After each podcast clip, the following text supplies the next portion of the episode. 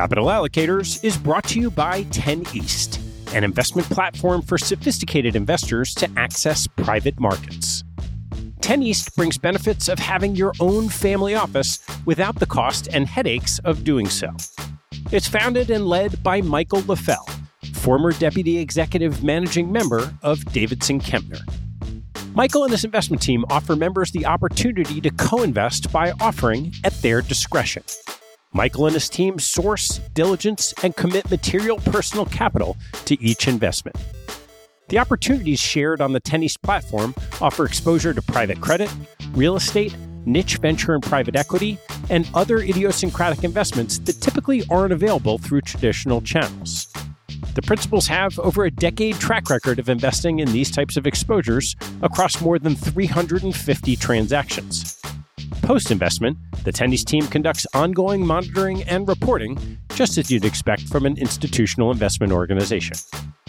I've known Michael for about a decade, and after becoming impressed by the quality of 10 East offerings, its research process, and high quality investment team, I became an advisor to the organization and investor in multiple offerings. You can learn more and join me as a member at 10east.co. That's the number 10 east.co.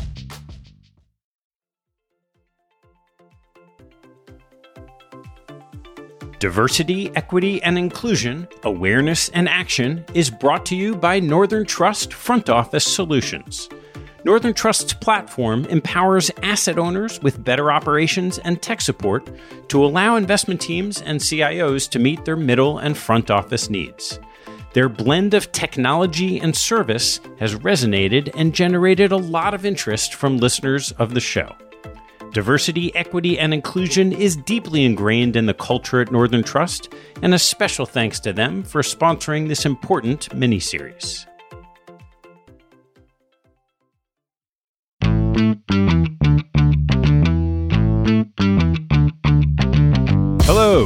I'm Ted Seides, and this is Capital Allocators. This show is an open exploration of the people and process behind capital allocation through conversations with leaders in the money game, we learn how these holders of the keys to the kingdom allocate their time and their capital.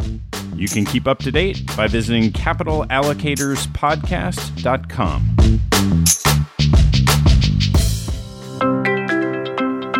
Shortly after I finished the interviews for the Sustainable Investing mini series, Black Lives Matter took center stage in the United States. I asked around and discovered that the subject is uncomfortable for many to discuss, and that while many CIOs are interested in being part of the solution, most are not familiar with the underlying nature of the problem or the actions to take as a result. This mini series, Diversity, Equity, and Inclusion Awareness and Action, is a four part introduction to the issues at hand. We'll explore what's been going on for a long time and hear what some are doing about it. It's my small part in contributing to fostering the conversation. My guest on the third episode of Diversity, Equity, and Inclusion Awareness and Action is Shundrawn Thomas, the president of Northern Trust Asset Management, where he oversees the $900 billion organization. Shundrawn joined Northern Trust Corporation in 2004 and rose to the leadership team in 2008. Over the last eight years, he has hired and promoted much of Northern Trust Asset Management's executive team, whose 15 members include nine women and minorities. Shundrawn is deeply involved in diversity efforts across the industry and was named one of this year's most influential black executives in corporate America, and previously one of the most powerful blacks on Wall Street. Our conversation covers Shundrawn's early career and issues of race, the culture that drew him into Northern Trust, and examples of unconscious bias. We turn to his values based methodology to foster change across recruiting, mentorship, promotion, leadership, and performance at Northern Trust, and we close with his perception of how the renewed interest in diversity provides an opportunity for businesses to take action. Please enjoy my conversation with Shundrawn Thomas in the third episode of Diversity, Equity, and Inclusion Awareness and Action. Shundrawn, thanks so much for joining me. Ted, how are you doing today? I'm doing great, thanks. Always love to start with someone's background. So, how did you initially get into the asset management industry? The way that I got into investment management was really along the continuum of a career in financial services. So, I was born and raised in Chicago, grew up on the South Side. I had a great educational experience in starting in high school, going to a magnet program. And the reason I start there is because that was the first place I really got introduced to practical exposure to business. I had known since I was young I wanted to go into business, but I really didn't know what that meant, right? I saw people wearing suits on TV, carrying briefcases. I thought that was cool and I thought they were doing things that were important. But at that time, I took an accounting course, I took an applied economics course. I really began to understand how it applied in real life. I had worked all the way through high school, but I did a co op working for what was then Andersen Consulting. The Arthur Andersen, as we know it, does not exist today. And that kind of set me on a path where I did an undergraduate uh, major in business. And then while I was in my undergraduate, pursuing my undergraduate degree at Florida A&M University, that's where I did some internships. The last one actually being working for Morgan Stanley. Because over time, I moved from having an interest in accounting, believing that I would be an auditor, to really getting exposed to the capital markets and investing in those things. And so you fast forward to today, you know, 26 year career, principally working in various areas of financial services. Primarily, I've spent my career in the capital markets and then on the investment side of the business, and that's my role today. At what point in time did you transition from being effectively a producer to a manager and leader of people? I was fortunate to have a managerial experience fairly early on in my career. So when I came out and I worked for Morgan Stanley, was an analyst there, had an opportunity to move and be promoted into associate role. I knew I wanted to go to business school, so I went to, to business school at the University of Chicago. And when I came out, I went to work for Goldman Sachs. And there I was working in the equities division, working in an institutional sales capacity. And my role was actually advising institutional investors. So whether you think large public pension funds, you think large asset managers, alternative managers like hedge fund managers, those would have been my clients. And a couple years into that, as our business was growing, I had the opportunity to then move from where I was part of a team to co managing one of our territories. And so, again, it's fairly early on having an opportunity to be, at that time, a player coach. And that's different, right? Because you go beyond just what you have to do in a very demanding performance oriented business from thinking about what you have to do specifically in your capacity to thinking about how a team works together, how you encourage the development of people working with you and around you, those sorts of things. So that was my first opportunity to have managerial responsibility. How did you learn to do that? Maybe it's one of the dirty secrets about like most professional services firms is that more than not, you actually don't, prior to going into some sort of management capacity, get formal management training. Now, I will tell you, I did actually go through management training when I was at Goldman Sachs, but it was like after getting the manager role. But what I would say is, I have certainly been the beneficiary throughout my career of wonderful mentors. And it started with my parents. I mean, I have wonderful parents. We have a great relationship. And they were always my foremost coaches and teachers. And one of the things that you realize is like, now my parents, they have no expertise whatsoever in the world of finance. They pursue different things vocationally, and a lot of what they do in terms of development of people came through their service in ministry because they're senior pastors of a church. So they were bivocational in that sense. But a lot of what they did and everything that they did was about the development of people. And so understanding how you engage with people, starting with your own self development, how you work in teams. And then if you're fortunate enough, like I had over the course of my career, to have really strong mentors and sponsors, I think that shapes a lot of how you approach management.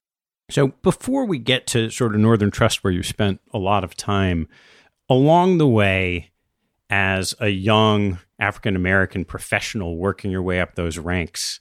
What were some of the challenges that you saw and faced specific to the racial differences?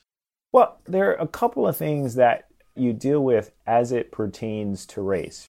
And the first thing that you deal with is one, in societies around the world, and I would say it's particularly acute in the US, race is a topic that just influences like every aspect of life. And what's interesting is so many people probably underappreciate even the inception of concepts around race and all those things. but it's a social construct that we all accept and buy into because that's what we know. If you're an African American, if you're a person from a racial standpoint that's characterized as black, there are so many things that you deal with in a sense, in a direct sense, but a lot of them are subtle, particularly in the workplace, because there are stereotypes or perceptions or things like that that precede you. And one of the things is your reality is you have to navigate a culture, and that has its own challenges for anyone. You have the instance of race and what that means in terms of everything from biases to stereotypes to preconceptions. But then you have this other element, which is race is a very uncomfortable topic. It's one of those proverbial third rails. So it's not something that's, in a sense, engaged on directly or talked about in polite company. So it's having to navigate something that presents its requisite challenges at the same token at a time or in most normal settings where it's something that people feel quite uncomfortable engaging on. When you got to Northern Trust, you had had some management experience, and you certainly worked your way up. What was the culture like either then or you know, today as you're running asset management? First of all, I would say if you think about an organization that's been around for over 130 years, there's something to be said about longevity. And probably one of the things that is entailed in that is some strong, in a sense, cultural bearings or norms. All cultures have two forms of capital performance capital and relational capital. But Northern Trust as an organization is a highly relational culture. Two, Northern Trust, we talk about the business that the firm was founded on. If you think about it being a trust bank and beginning with sort of the management of people's uh, wealth, but the fiduciary heritage and responsibility. And that fiduciary heritage, it permeates the entire culture. So, in terms of, of that one, I think that at Northern Trust, I would say it's a conservative culture. Now, you know, conservative often means something in this day and age. So I'm not talking about from a political standpoint. I'm talking about there's a purposefulness and a decisiveness and a long-term orientation and a way in which decisions are made over time. So it's not a harried kind of culture and those uh, sorts of things. And then I would say, as a culture, if this makes sense, all cultures have norms or behaviors. But some cultures are really strong cultures and some cultures are weaker cultures, but cultures nonetheless. Northern Trust is definitely a strong culture. And so those are some of the things that I encountered when I joined Northern Trust and are consistent to this day. The last thing that pervades the culture is like, while you don't want to be stereotypical about a culture, it really does have this Midwestern ethos in terms of how you would think about it and the things that that would entail. How do you define what some of those behavioral norms are for the company? So, one of the behavioral norms of our culture is definitely the enterprise or the team precedes the focus on the individual actor. And so you'll hear some people talk about quote unquote a star based culture, where we'd be the antithesis of that. Another thing is there is a strong emphasis in terms of being collaborative and a lot of the decision making is consensus driven. That would be another element of the culture. People, because of that sort of Midwest ethic, I think that there is both a genuine concern and care about the welfare of your colleagues, but I also think that brings with it a certain level of, and people from the Midwest can definitely appreciate this, a certain level of politeness and the point I would make here, it's a very important point, Ted. A lot of times when you talk about cultures and you talk about the qualities of cultures, now I'm biased. I've been there 16 plus years. So obviously I want to be there. I value the culture. But actually, when I make these observations, I don't make them as good or bad observations per se. I make them as observations about the qualities that distinguish this particular culture because every culture, it's like getting your performance review. There are things that you do well and are your strengths, and there, there are always the opportunities that you have of the things that you're trying to evolve and improve.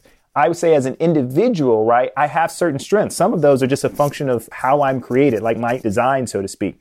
And I have certain things that people would perceive as weaknesses. And on some level, I guess your strengths belie your weaknesses. There's no such thing as having all strengths as people might use those terms. That's true of cultures as well. And what do you see as some of your particular strengths and weaknesses? Personally, like my orientation is in terms of my temperament. I'm definitely an intuitive and a thinker. So an NT, like if people did Myers-Briggs, you might refer to that temperament type as irrational. And so that means for me, I have a natural strategic orientation. Like when I think, I don't necessarily get to a point linearly. I can get there very quickly because I have an abstract way of deducing things and problem solving. Those are natural strengths for me. I'm also an abstract communicator in that regard. I would say, in terms of my disposition, I'm very much an independent thinker. And so, while as all of us, we have an open emotional loop, we care about how we get on and collaborate with others. If there is a continuum, Ted, I'm not overly conflict averse. And so, there's a certain kind of independent thinking stream, a tough mindedness, and that's a function of how I'm built or wired and that along with that strategic thinking orientation, you know, those things have their strength. I would say that I have found since early on in my life, I really thrive in being able to not only work with, but pull together and over time as my influence has grown, lead very diverse teams. And that's something I, I think that's really important. And I also believe that with respect to both how I communicate and just my natural values and ability to connect on a genuine way with people of all kinds of experiences and backgrounds. So those would be strengths. In terms of the continual areas of improvement in life, like one of the things that I think that one can never be good enough at and I always work on is just listening. It seems like a really simple thing. I'd like to believe I've gotten better over time. But this thing that's really powerful, and I talk to people about the ability to listen both with our head intellectually and with our heart emotionally. And I feel like that's an area where over time, particularly as someone who has positional leadership responsibilities, I've improved. But it's a place that I'm constantly focusing on, and you see the areas where you need to improve. Another area related to that, your strengths belie your weaknesses. I am a very outcome oriented person very performance driven in that regard. And there is a such thing that I would describe as understanding pace.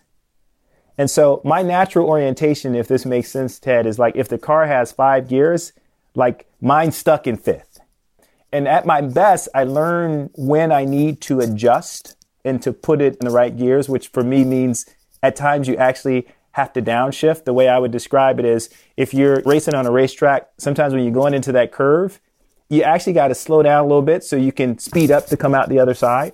And so I would say those are examples of, as I've introspectively looked at myself and how I've engaged, things I've focused on and, you know, areas of constantly sought to improve. You mentioned as one of the strengths this ability to lead diverse teams. And I'm curious what you mean by diverse. So, diverse to me occurs on a number of different levels. So, first of all, I fundamentally believe that when we think about diversity of culture and ethnicity, that's very relevant. I know that people of good intent and goodwill will say things like, I'm colorblind. And I know what they mean by that. But the reality is, we're not really colorblind. At our best, we actually, if we want to use the term color, we need to be color aware. Because appreciating people of different cultural backgrounds, ethnicities, if we want to use the construct of race, they bring different perspectives to a team, an environment, a group. And I think part of it is maybe it's because of some of my lived experience, maybe it's just who I am as a person, but being sensitive to the fact that while we might have a common culture, that everybody's a unique person. And I think it's given me an ability to appreciate that and then appreciate how to engage people as their unique selves to allow them the space and the grace, I like to say, to be themselves what I like to describe as bring the best of who they are into the workplace. Now, I think one of the ways that you get that, Ted, frankly, is I actually think you have to learn to do it first yourself.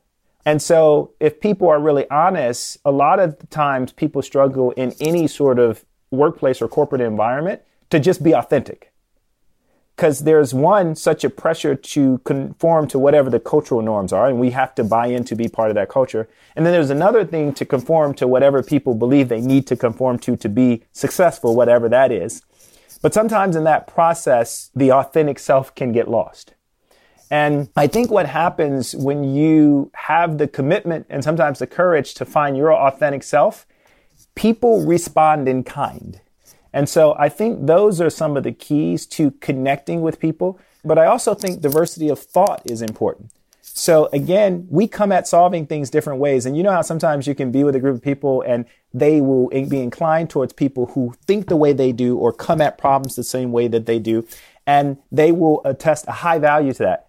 I'm actually quite the opposite. And so oftentimes when I'm working in a group, I'm literally listening for and scanning for people who use, in a sense, a different rubric or a different way of looking at the problem than I do. My bias is I know how I think about things. And I know in a sense what my tool set is. So what would complement or expand that? So I think diversity of thought is an important element of diversity as well. And then the last part of diversity I would say is diversity of style. And what I mean by that is there are multiple ways of getting things done. And I think one of the mistakes that you can make, say as a manager, for example, is focusing so much on the process or with an individual, the style, that you miss focusing on the outcome and not giving people the space to say if they can effectively accomplish an outcome and it's not inconsistent with the cultural norms, why not give them that space or that flexibility? So, as you walk through some of your strengths and then tied this into your beliefs now and how you lead, there are a lot of synergies, right? The fact that you are an independent thinker, the fact that you're not as timid about conflict as other people, that leads you to think differently in those group settings. I'm wondering, along the way in your path to being in the seat that you are today, if you ran into situations that very specifically, whether by race or thought, it doesn't really matter, that you saw people not embracing diversity as you defined it broadly? Oh, well, for sure. So I would say that one, there are both times when people consciously and unconsciously reject diversity. Let me start on the second element, which is many would argue the most common, those unconscious rejections of it. The reality is when you work in a setting there is a normative standard, whether it's acknowledged or not. So let me give you an example, right? When I joined and I worked for the first firm that I worked for, I'm working for a large Wall Street firm. I'm working in sales and trading, particularly in the fixed income division. And we had these really large trading floors, right? And so on one trading floor, we have multiple trading floors. I think on our the one trading floor that I worked on, uh, there were approximately 600 professionals my rough recollection was there were no more than counting me, I believe, five African Americans on the whole floor. And I think there were only, to my best recollection, maybe two people of Hispanic backgrounds or ethnicity. And so, I mean, think about that, right? So it's just not bad. Well, we won't call it inherently bad, but it's just, it's not diverse, right? And so the normative standard is different. And so if you think about everything from if you're stepping into that environment say I was in an analyst role and I would also have to do presentations to the broader group of my research findings. So little things in terms of the style in terms of how you present. So maybe as maybe natural more common to your ethnicity if you're on the margin were more expressive. You may get a lot of feedback about telling you how you need to change that and is it because you're not effective in communicating, or is it because it's dissonant with the normative standard? And that's more of an innocuous example that I would give you. There are many others.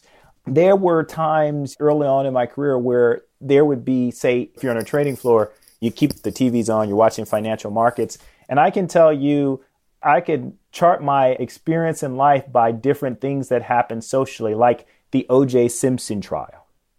And you'd have to imagine like the emotions that that brings out and what that's like for, say, a young person of color navigating that environment.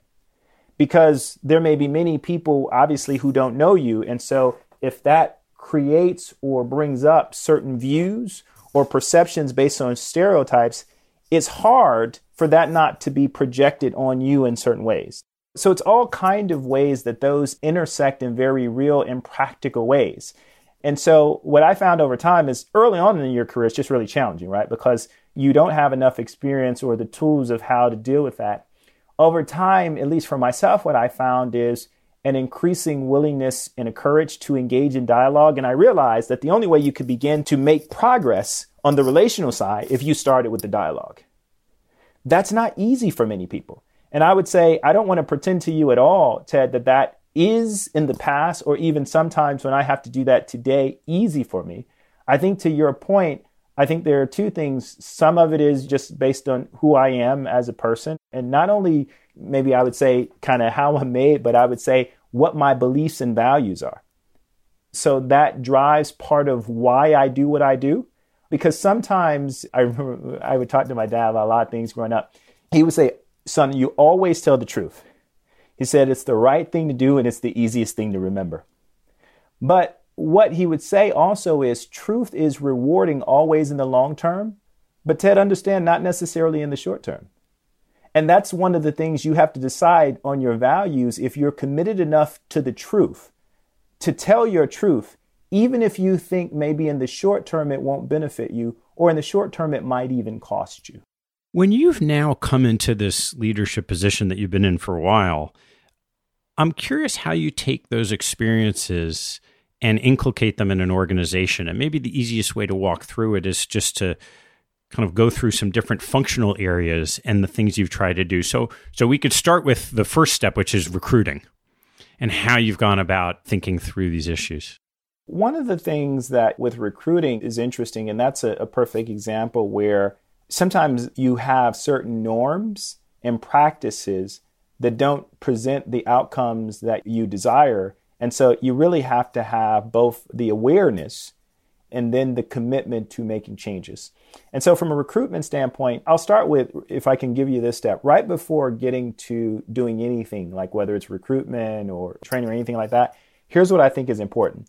The first thing that I actually engaged in when I, for example, entered into my role as president of the asset management business at Northern Trust was something I did along the way at every single step I've had in an increasing leadership role, which is engage with people in dialogue, get lots of feedback. And what I like to do is identify what I refer to as shared values. We all have values, whether we expressly articulate them or not. They're just our deeply held beliefs. We don't necessarily have the same values, but we can choose to, if we're part of a common culture, to agree on a set of values that we'll share or we commit to. And I'm going to tell you why that was very important to the question that you asked. So we did that as part of our exercise, and I, have done that before as, as my responsibility has grown. And within the context of asset management, there were five that we agreed on, and it was a lot had to do with what people shared in terms of their perspectives and where we wanted to go. But those values were passion, competence, intellectual curiosity, diversity, and humility. Now, to your question, if I use recruiting as an example, so if we have those shared values, those values actually should inform the way we recruit. So it would make sense if then I looked at the recruiting processes and I said to our partners, hey, I've been taking a look at the processes. And while they're directionally fine, I noticed that we don't have a lot intentional in the process about how we think about bringing on people who share this value of passion. So let's look at the questions we ask and let's see if we don't need to be more intentional about how we prepare to interview people. Competence. Now that we've articulated very explicitly, I've noticed that we're inconsistent on how we look for or we test for that. And now let's get to diversity. Well, here's an interesting thing. I went through and I just looked over the results for the past year, and I noticed that not only do we have very little in the way of diversity in terms of what our goals are, in terms of hiring in certain areas, but I also noticed we're not even seeing very many diverse candidates. So, why don't we put in place some practices to ensure that we increase the number of diverse candidates we see? So, I did that. And what were some of those practices? So, one of the things that we did is both in terms of gender diversity and ethnic diversity, we set explicit expectations in terms of minimum representation on our interview panels. We also set new processes in place for the HR teams or the recruiting teams that were working with us in terms of their expectations on delivering diverse pools of candidates to our managers and then our managers' commitments to working in line with them. You know something else we did that we didn't do uh, on the first pass. So first we looked at our who we were interviewing. Then we said we also have to look at who's doing the interviewing. And it occurred to me to do that. And I asked the HR folks to pull for me over a period of time, like who that we actually had on the interview slates for the candidates who were coming in. And in two particular instances, I found, and there was no ill intent on this, but to give you an example, I found two instances where we had extraordinarily talented female candidates come in, interview in our firm, and we have a reasonable amount of gender diversity. Not one single person on their interview schedule was a woman. I mean, Ted, you could almost throw a rock in our building and like not get that that accident on purpose. You have to change the practices. And we would have needed to do that either way. But you understand how setting an established foundation of shared values gave the basis of which to inform why we did it. And so I think those things were important. I want to push a little further on two aspects of that. The first is probably less so of Northern Trust than a lot of organizations. But if we have an existing diversity issue within the hiring organization, and it therefore makes it that much harder at all different levels to have the woman in this case be part of that interviewing process if there aren't a proportionate number of women already in the organization. How do you think about solving for that issue? You have to actually start from wherever you are. So here's, I think, something that we can comfortably say, Ted. I've spent roughly 26 years working in financial services. I am grateful for all of the firms I've worked for. And I think the reason I've been at Northern Trust for 16 years as accounting is because of what I think about the culture. And I can tell you for the industry and in every place I've worked, we've got meaningful work to do as it pertains to diversity. So there's no place that I've been a part of where I've been on a continuum and I said, gosh, we really nailed it. and we can fold up our tent and go home. So if that's the case, because your question is a very fair one, but to your point, there might be some companies at mass, or there might be certain parts of an enterprise or a company that there's just very little diversity as a starting point. That doesn't mean that you can't change the dialogue around diversity, that you can't train the partners and especially the leaders that are there to have not only a greater appreciation for diversity, but train them in areas like unconscious bias. That doesn't mean that if you don't have a lot of existing, say, gender diversity or ethnic diversity, that you still can't put into practice or policies that at least allow you to do things like to see more diverse candidates. Or it doesn't mean that you cannot, and in fact, what it means you, is you should expose the leaders that you have, particularly if they're not very diverse, to organizations, networks where they can interact with more diverse people? You ask a really good question because what happens sometimes, Ted, is you know how you can do this with any issue, but I think it sometimes, particularly is the case with diversity, if people are starting from a low base or the situation looks difficult, it's sometimes easy to just throw up your hand and say, well, just forget it. We just don't have this stuff in place. We can't find the people and all those different things. I think you have to have an affirmative approach to starting where you are and a meaningful and consistent commitment. The other question that I hear from time to time where there's sort of pushback on this diversity issue is in the in the hiring decision. If you're able to broaden the funnel, you have more candidates, and at the end of the day, there's only one slot. People say, "Oh, all else equal." Well, all else isn't equal. You have two different individuals, two different experiences. How do you go about thinking about, particularly in an organization that hasn't started with the diverse space, of is it appropriate when is it appropriate to incrementally favor someone on the margin? This is all incremental and on the margin to foster that diversity. The ironic thing is, if you ask people this question, do you believe you have any biases? What do you think most people would say? Probably say. Yes. So if you have biases, it's reasonable to believe that from time to time you act on those biases. So keep following this logic. So it means that of the many decisions we've made, including hiring decisions, those have been informed in part by our biases. And that's why we have the outcome that we have, right? So, what you try to do is, I think, as it pertains to diversity, whether you're trying to improve gender or ethnic diversity, there is often a very adverse and in some instances negative reaction in cultures. If you say we're going to in a heavy way put a thumb on the scale so forth and so on.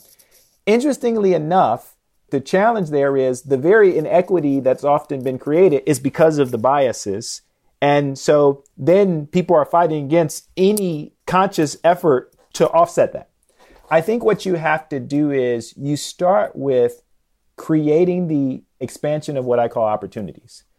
I found in the majority of cases, Ted, not all, in the majority of cases, when you truly create as a value a cultural norm around diversity and you increase the opportunities of it, people will adjust.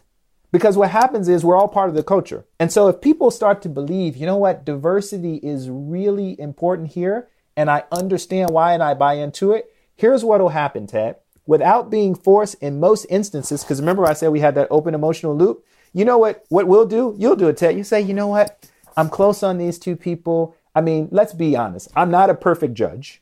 And because is right, people will make the marginal decisions that achieve the outcome that you want. Now, here's what I will say. they're always the exceptions.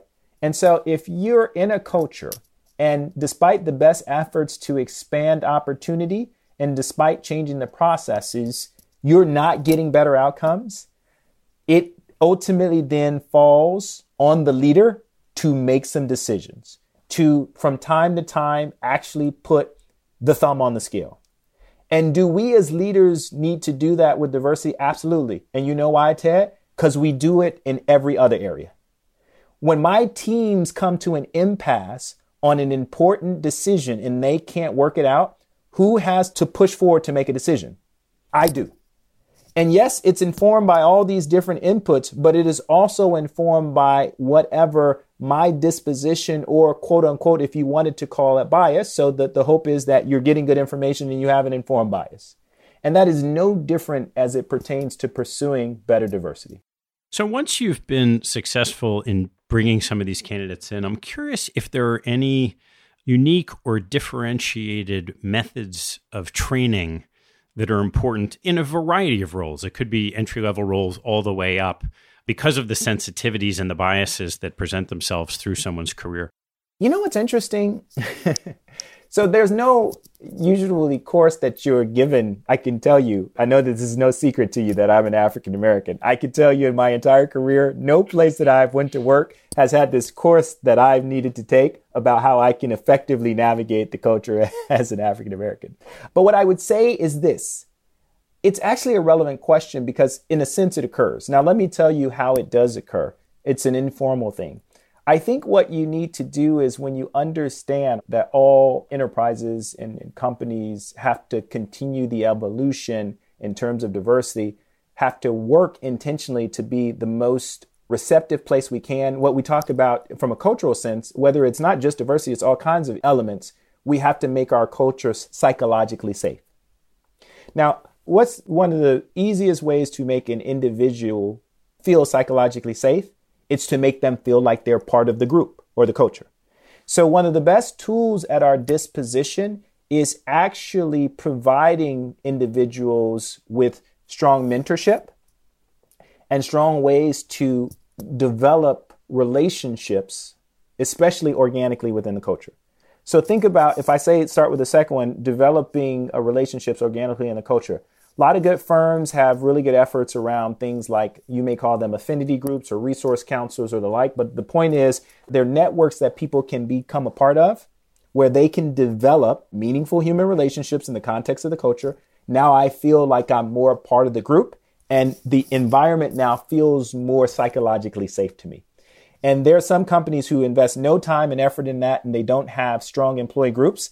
So I would say probably for a lot of those places on the margin, particularly if you're in a smaller represented ethnic group or gender group, it probably feels less safe.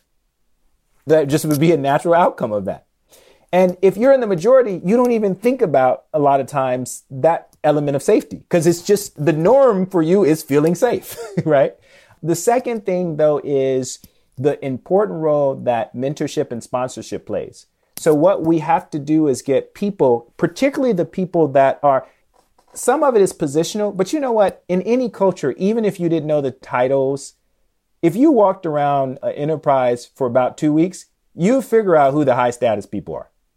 It would just be obvious. We signal it in all kind of ways through human nature. And so you need people in positional leadership roles, senior leaders, to actually consciously go out and mentor and develop relationships with individuals because it does two things. One, it not only makes them feel psychologically safe and a part of the culture and that somebody and some bodies actually are interested in and concerned about their career well being, but also there are teaching relationships. So that's the relationship through which the person learns to navigate the culture, which, by the way, we all have to learn. And that's the playbook that you don't get when you join. It's not in the ethics manual. It's not in the first day training manual. It's in the heads and the hearts of the people that work in the organization. And unless they choose to impart that knowledge to you, you will never have it in any meaningful or fulsome way. Your group in Northern Trust has quite a diverse leadership team. And I'm curious effectively how you got there. So you, have brought the people in through training, you've had these mentorship programs, but ultimately there's promotion and decisions as to who's running the organization. And I wonder if you could touch on how you were successful in getting to those positions today? It has to start somewhere. So I would say it started in effect with, say, my predecessor. When I joined the asset management executive leadership team, uh, which was back in 2008, it was not a particularly diverse team. As a matter of fact, there was one gentleman who was an African American who moved to a different part of the organization when I joined, and I joined. So then when I joined, I was the only, not only was I the only African American, I was the only person of color on the team. We had an executive team of 16 professionals, and there were no women. But I want to point this out. But obviously, there is a conscious decision of the gentleman who's leading the team to bring me on.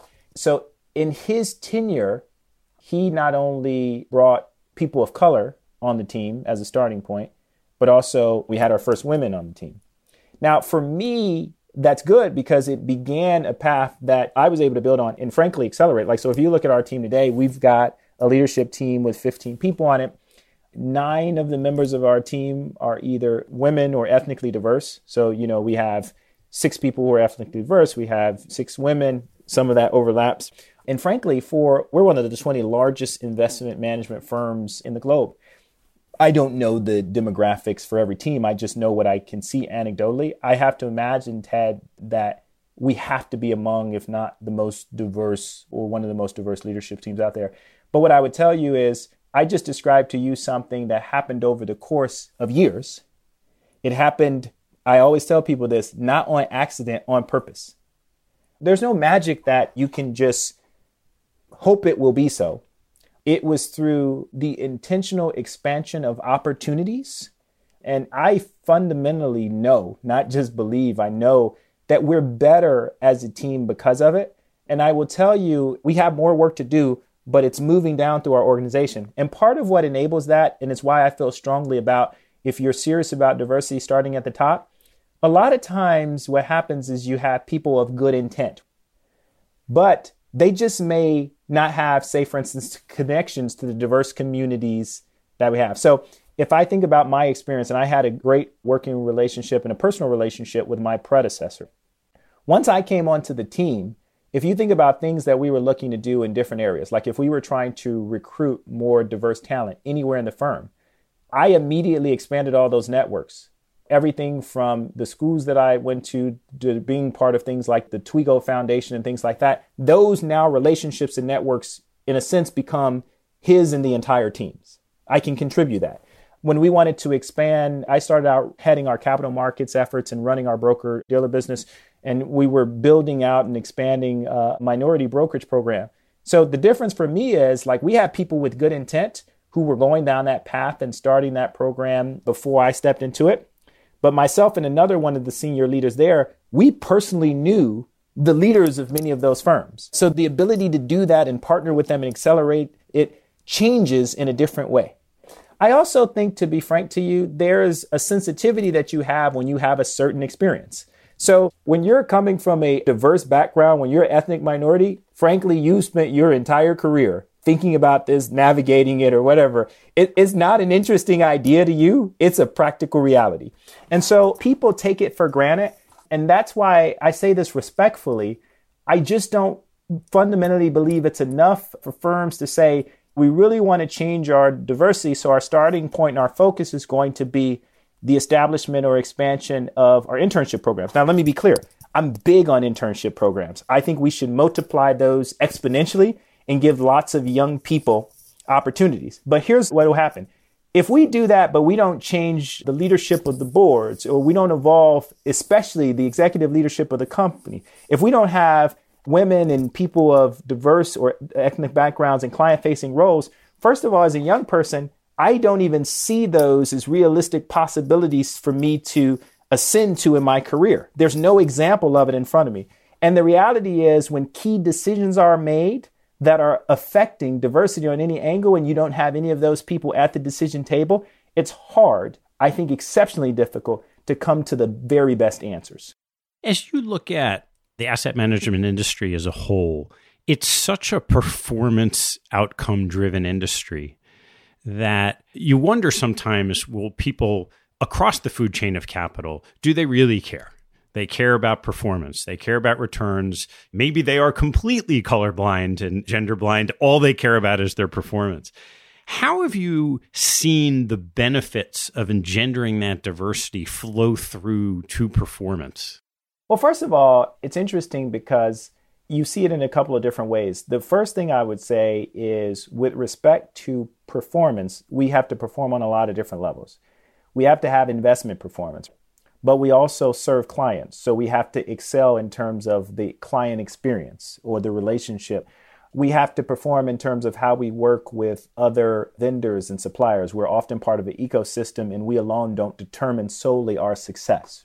We have to perform in terms of our ability to raise capital. We have to perform in terms of our representation of the firm in the marketplace and the building the brand through media. So I can, first of all, there are a lot of important elements of performance many of those elements involve solving oftentimes complex problems. And it's proven, and I can give you 20 different formidable branches of research that will show that diverse teams are particularly well adept at solving more complex problems. And it's kind of a simple reason. It, actually makes sense intuitive. Like if you and I, like once you get a certain level of IQ, everything above that is just limited incremental benefit. So you got to have the requisite amount of intellectual capital. But after that, it's like if you're trying to solve a complex problem, you want as many like tools or tool sets as you can get to put towards it. And if we all have the same tool set, it just doesn't expand what we do. And so one, that's one component of the performance. The other component of the performance is what I call the opportunity cost that we forget about. And so a lot of times we don't realize that we haven't been performing optimally because we've been blinded to an area or a gap in our performance. So, because maybe at the starting point, all of the decision makers looked alike, we didn't realize, for instance, I'll make this up, we weren't doing well in the female demographic. Well, you might not pay attention to that if you have no senior women leaders. and so what happens is you have a fallacy in your mind about how well you're actually performing. And so now you have the opportunity to not only enhance and improve your performance with that group, but expand your business opportunities with that group. So that's another element of performance. The other thing is in investments, this is the inconvenient truth. We talk about investment performance and it is important, but investment performance is mean reverting, which means that even when you're a great investor, you're not going to have the top, in a sense, performing funds or products or however you measure it all the time. No one can show me that. You can show good, consistent, high performance over time, and those distinguish themselves, but there's a mean reversion in performance. And that means the ability to maintain your business and keep clients over time is not solely a function of investment performance. As a matter of fact, it's proven in our business once you have a certain level of performance, there are a lot of other things that become more important determinants of actually perpetuating your business and your business model. And so the performance that you have to deliver to shareholders, trust me, Ted, it depends on that. As you talk to your peers that are running other asset managers, and particularly more recently, started maybe with ESG a year ago, and now Black Lives Matter has certainly picked up, what are you hearing of interest and action in the industry?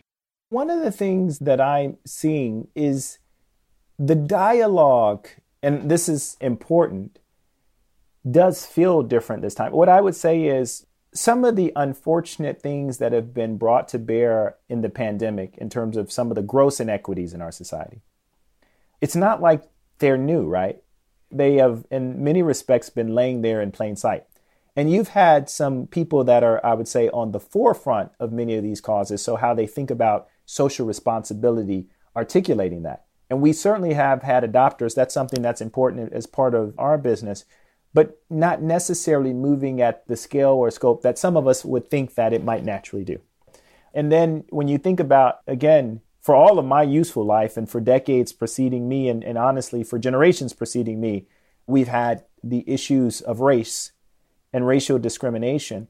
And I think what I'm seeing now in the conversation is number one, Ted, an openness to have a conversation that people have been reluctant to have in a fulsome way for most of what I've seen in my professional career. So that's number one. Two, I'm also seeing a more comprehensive, in a sense, empirical or fact based assessment of it. And, and the reason that's important is because it's easy when you're just talking about opinion sometimes to be dismissive of things. But I think people are really realizing okay, now I can see in a tangible way why this is important, not just to a segment of our community, but to our collective community. Why discrimination is not a problem just for people of color, but it actually retards the growth and economic vitality of our entire country and countries around the world. So I think that's an important advancement of the dialogue. And then the third thing that I'm seeing, which is powerful, but we need to see more of it, is sometimes what happens when we see problems, we spend a bunch of time describing the problem and analyzing it, and then the conversation fades away. The responsiveness I've seen in some people from initial dialogue to taking an action, I've never seen it in my career move that fast. And I think that's important is because a lot of ways that you solve problems is you have to iterate. You have to try something. And in the past, what's happened is we've been we've been satisfied with describing the problem, maybe analyzing it a lot, but not actually testing anything out. So those are the three things that I've seen on those issues that we need more of, but are very encouraging to me, Ted. As we go through this period of the pandemic and hopefully come out of it before too long, a lot of businesses that go in with some level of strength come out stronger, composition of industries changes. You wrote a terrific paper recently, and I'm curious to get your thoughts on with this particular issue of diversity and inclusion. How does the pandemic create actionable opportunities on the back end to make change happen? Well, here's where it creates the huge opportunity. Beyond expanding the dialogue, beyond hopefully making real change in all of us personally, in terms of unpacking our own biases or views or prejudices and growing and coming closer together with our colleagues and the people in our communities in terms of really tangible and meaningful change in society there are a couple of opportunities we have let me start with companies because look a lot of what we talked about reflects businesses the most important change that could come out of this and we need to see out of this is that businesses see the real opportunity to invest in, with, and alongside those in diverse communities. Charitable intent is a good thing, but charity will not remotely solve the issue we have. And the issue that we have is not that we have not been charitable enough. The issue that we have is we have not taken accountability for the inequities that our conscious and unconscious efforts have created that in many instances now require the charity that we give. And so the vast majority of people are not looking for some sort of handout. They're looking for the same thing that people do in any relationship with people with whom that they respect and they trust and they care about involve themselves in. So we need to see that. And if we see that, all of the boats will rise and the tide will rise. That's what we need to see out of business. What we need to see a resurgence of in terms of people's engagement in society, I think a lot of people, if we're honest with ourselves, we either have withdrawn from civic engagement or never really been in it in a meaningful way to begin with. And so it's hard to really say, and most people, if they're honest, they would cop to this, that, for instance, we can call our government government for the people by the people because the people aren't engaging. But if we engage, we can actually begin to meaningfully impact the inequities that we have that, for instance, are baked into, say, for instance, our legal systems. And so I'll give an empirical example. we have to address the inequities in the criminal justice system. If I look at blacks, we make up 13% or so, depending on when the last time you did the census of the population, 13 to 14%, that make up the same percentage of drug users. But we make up 36% of arrest for drug conviction and 46% of drug convictions. Something about that is inequitable. How can you have three and four times the number of arrests and convictions that you do of use. And so it's not a figment of anyone's imagination when people talk about systemic inequities, but they do not change if there is no change in the policies and the approaches and the laws and the policing. And so it means something to me when people are upset when they find out that a police officer with a no knock warrant went to someone's house unannounced, and unfortunately, the person gets shot and killed in their home. But here's the thing first of all, law officers have a very difficult job. And before they served that no knock warrant, some judge signed off on it. And before that judge signed off on it, some legislators decided that that was a law that makes sense. And so it is not an unfortunate incident, it is a systemic problem. And because it's a systemic problem that affects all society, unless meaningful parts of society and members of society get involved in advocating and pushing for the solution, it does not get solved. Is there a step, a single step that you encourage business leaders on that first point to take advantage of this opportunity to engage with these communities? If I could wave a wand, I know exactly what the step I would be. Most established companies have usually some level of charitable intent, usually expressed in specific ways. They often have groups that focus on strategic philanthropy and often are involved in making meaningful contributions from a charitable standpoint. I think that generically is a good thing. What I'd like to see companies step back and do is say, why don't we think about doing what we do well? We're about solving problems, creating opportunity, driving economic growth. I'd like to see some of those dollars specifically invested in creating opportunities for equity. And by that I mean invest those in businesses in the community that you do business with. As opposed to just only giving out, and I don't want to in any way denigrate the importance of being able to give to charitable causes, but why not also give grants? What I want to see companies doing is take a hard, honest look at what they're doing with the many suppliers that they work with and ask themselves are they providing opportunities equitably for people to earn the right to do business with them? And I think the answer in many cases is no. And so that's the single most important thing businesses can do. You know what businesses can do? Do business well and do business equitably and ethically. Shundrawn, I, I want to take a few minutes to turn to some closing questions. But before we do that, somewhere along the way, and I was preparing for this, I saw that you had not just worked on the values of the business at Northern Trust that you talked about, but you also have done a similar exercise within your family. And I'd love to hear about that process and the outcome of that process. So the process was done many years ago. In my context, if you're married, your family is you and your wife. Now we have two wonderful sons, but they were very small when we went through this. And, and my practical reality is the commitment that I've made to my wife, whom I love and is better than I deserve, is truly one for life. And so while my sons, to the extent we have raised them well, will leave and we will enjoy a different relationship, we will still be here.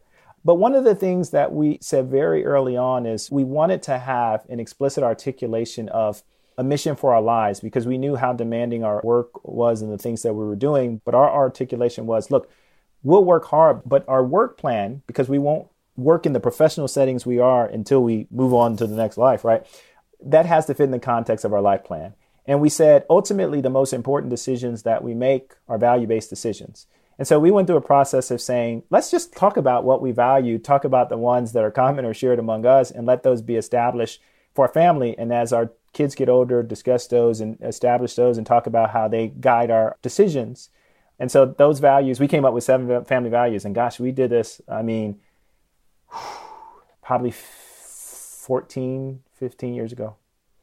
And those values are faith, love, wisdom, accountability, leadership, competence, and generosity. And they are not throwaway terms. They really focus to drive how we think about the decisions that we make, what's important to us. For us, like what I try to encourage uh, the organizations that I'm a part of, whether it's the company I work or the boards I serve on, it's a reflection of what I believe and what I do. We, for ourselves, we give away a significant portion of the income that comes through our hands and through our homes. But that's it's always been that way for us. And it's been regardless of what our level of income has been because the value was always important. Well, great. Let's turn to a couple of fun closing questions. What's your favorite hobby or activity outside of work and family? So I'm uh, like is about as for most people as boring as you get. My hobbies are reading, writing, and running and reading by far. So I'm reading all the time. I mean, on average, I probably read three books a month, notwithstanding all the periodicals and things like that I read. If you started your career over today, money's no object, you couldn't be a leader in asset management, can't be an investor, what do you think you'd do? For sure, I would be a teacher and writer, without question. I love teaching. In some capacity, I feel like it's something I get to do in a lot of roles that I'm in. The ability to translate maybe complex matter into more understandable concepts and help people in their learning and development. I love that. Do you have a daily habit that you've used for a long time that's been very beneficial to you? Yes. And I would say the thing for me is my motor runs so hard, right? That I, I realize the habit that I have that's most important for me is the time that I spend in prayer meditation because I realize at those times, left to our own devices, how little time we can spend on reflection and how important that is for the whole self. So for me personally, that's very important uh, discipline. What's your biggest pet peeve? I'm really, really intentional about a lot of things, and time is a big thing. So my biggest pet peeve is people being late. What teaching from your parents has most stayed with you? The things that stick with me the most from them are always deduce into their teachings on humility and service. So, in a two part thing, I would tell you, my dad would always say, everyone has something to teach you if you're willing to listen. And my mom, driven by how she worked, she worked in social work as far as her career. She went back to school, got her degree, and then went into social work. I told you they also founded a church. And so she would always say, Whatever you do, you do it un- as unto the Lord. And that was her belief in her faith. But it was also, regardless of what your professed faith is, this belief in a transcendent purpose and that there was a service orientation that part of our goal was to pour our life out for others. So those are the two things from them. I can wake up in my sleep. My parents aren't gone. So I, I can wake up in my sleep and literally hear them talking to me. But those things dominate a lot of lessons in life they taught me. All right, Shundrawn, last one. What life lesson have you learned that you wish you knew a lot earlier in your life? Oh my gosh. This one I know it ties to something I said earlier. I had a mentor. He said, I got an important piece of advice for you. I'm going to tell you, you're not going to get it at first. And he says, and it's simple. He said, wherever you are, be there. And then I got what he said. I got it, but then I really got it. And it has taken me, even though he gave me that advice earlier on in my career, it took me later on in my career and my life and with life circumstances to really appreciate the power of what he was telling me. Because we also don't appreciate that the metaphors we use for life, one of the popular ones is a race. And in some ways it is a race, but the problem is we think that that race is a sprint. And we think that sprint is lanes competing against others. And the metaphor of a race is probably better served a marathon it's one that carries out over time and it's a full life journey. And now that I've run three marathons in my life, I understand you're not running against the other thousands of people, you're just running your own race. And if you take the time to just appreciate wherever you are being there, enjoying the grace of that moment or that day that you're not necessarily promising you might not get the next one, understanding like whether it's with my family or my sons or my wife or my colleagues or my friends, right? Just the power of the experience of the journey, being able to reflect no matter how things came out versus your expectations to say that my effort and my intent and my experience was good. It took me a while in life to fully appreciate that. I wish I fully embraced it earlier. It's certainly important to me day by day. Well, Shundrawn, thanks so much for taking the time and really for helping advance this dialogue. Thank you, Ted. I appreciate it. Thanks for listening to this episode. I hope you found a nugget or two to take away and apply in your investing and your life. If you'd like what you heard, please tell a friend and maybe even write a review on iTunes. You'll help others discover the show, and I thank you for it. Have a good one, and see you next time. This podcast is for informational purposes only and should not be relied upon as a basis for investment decisions.